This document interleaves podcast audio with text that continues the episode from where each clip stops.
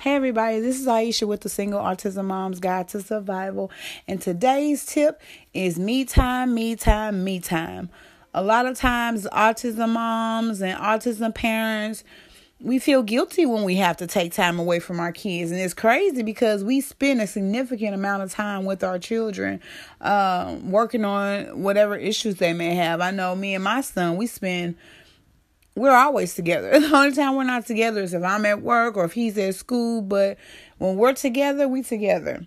On the weekends, we together. So I, I really have to make it a point to make sure I say, hey, did you take some me time this week? Because I can't say a daily me time because I haven't even gotten to that point in my life. And uh, we've been on this journey now for six years. So um me time is sometimes very hard to come by, but you need it. It's a necessity as an autism parent. It's a necessity for any parent, but as an autism parent, it is definitely needed. You need time to recharge. You need time to get your mind and your body back to top notch because you know as well as I know our kiddos can take a lot from us mentally, physically, emotionally. It just depends on where you are in this journey and what issues your kiddo has or where they're at on the spectrum. Um, Mo is very physically active, so we're always moving, we're always doing things. And the older I get, the less my body want to do all those things. So my hobby for my me time has become walking.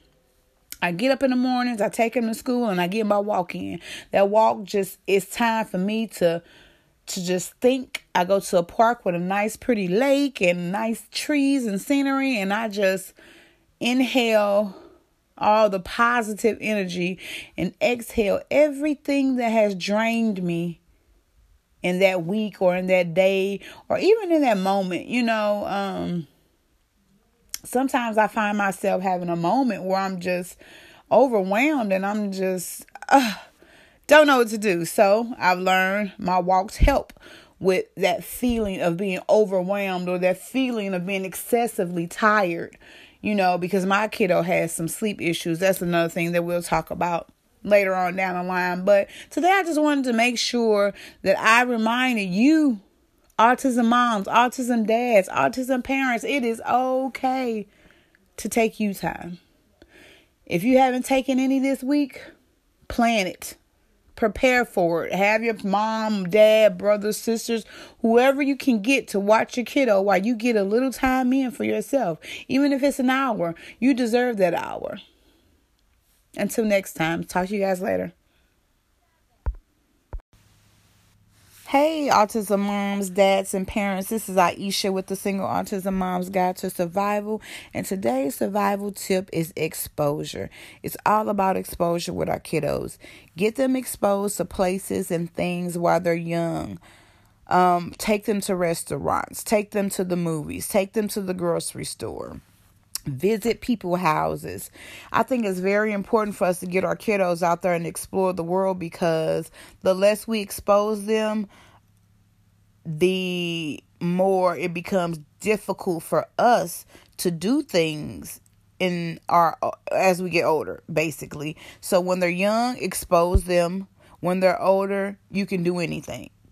When my son was younger he had horrible meltdowns because and meltdowns, you know, we'll talk a little bit now, but you know, if we have any to get further in detail about meltdowns, I have some really good tips on how to deter those meltdowns or how to untrain those meltdowns because the meltdowns to me become trained because we allow them to happen with our children when we're in public and when they happen, we cater to them by either leaving from where we are or we become emotionally overwhelmed with what what is happening and our children see that and then that gives them another sense of control or sense of power So it is important that we expose them early and deal with the meltdowns while they're younger and earlier so we don't have to deal with that particular hurdle with an older child because sometimes older kids can be a little more difficult with their meltdowns and a little more aggressive. So while our kids are young, expose them to places and things despite the meltdowns, despite the resistance that they'll give you, it will help you in the future. Like I said, we'll talk about some meltdown tips in a later session, but in this one, I really just want to reiterate that getting your children out desensitizes them as they get older so it'll make it easier for you to go grocery shopping. It'll make it easier for you to take them out to restaurants to eat. It'll make it easier for you to take them on your errands or visit to people houses and not feel like you have to watch them every 5 seconds. Um my son uh, it took him a while to get acclimated to being in public and understanding that when we're in public, you have to behave a certain way.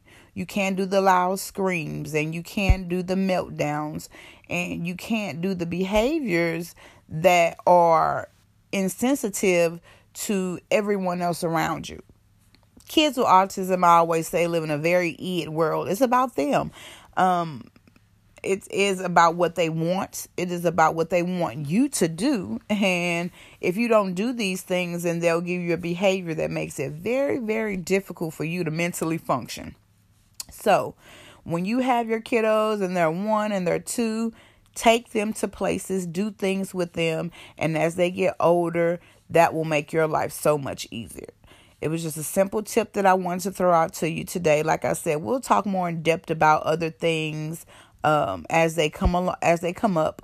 Um, but in some of these episodes or podcasts, I basically just want to give you little tidbits that will get you through your day, or you might have something that's going on right now. Like I'm sure there's a parent now that's dealing with meltdowns and how to get past those. My advice is for you to stay strong whatever it is that you're trying to accomplish with your kiddo, whether it's getting them to be able to be in the grocery store with you for 30 minutes or go to the library and sit quietly for 10 minutes, whatever your goal is to expose your child to some of the regular everyday things that we do and that other kids do, stay strong. I know it seems hard. I know it is challenging and it makes you want to not do anything or go anywhere, but stay strong through it and ride it out. It will get better. I am living proof that my son had the worst tantrums, meltdowns anytime we went anywhere new, anytime he wanted something that he couldn't get, he would literally just go ballistic. But now he's eight and I've had years of training him in the last couple of years past these meltdowns. Now we could go into any store. He knows how to behave. Sometimes he still gets a little antsy, but for the most part, he knows what my expectations are when we're in certain places. There are still certain places that I don't take him because um, I haven't had the opportunity to get him used to the environment or I'm at a point where I'm really not ready for a new obstacle right now. So there'll be places that you haven't taken your kids and you haven't really got comfortable in taking them there yet, and that's okay. It's about small steps. Just make sure that you're taking those small steps to get your kiddos to where they need to be. At the end of the day, exposure, exposure, exposure. Until next time, you guys have a great night.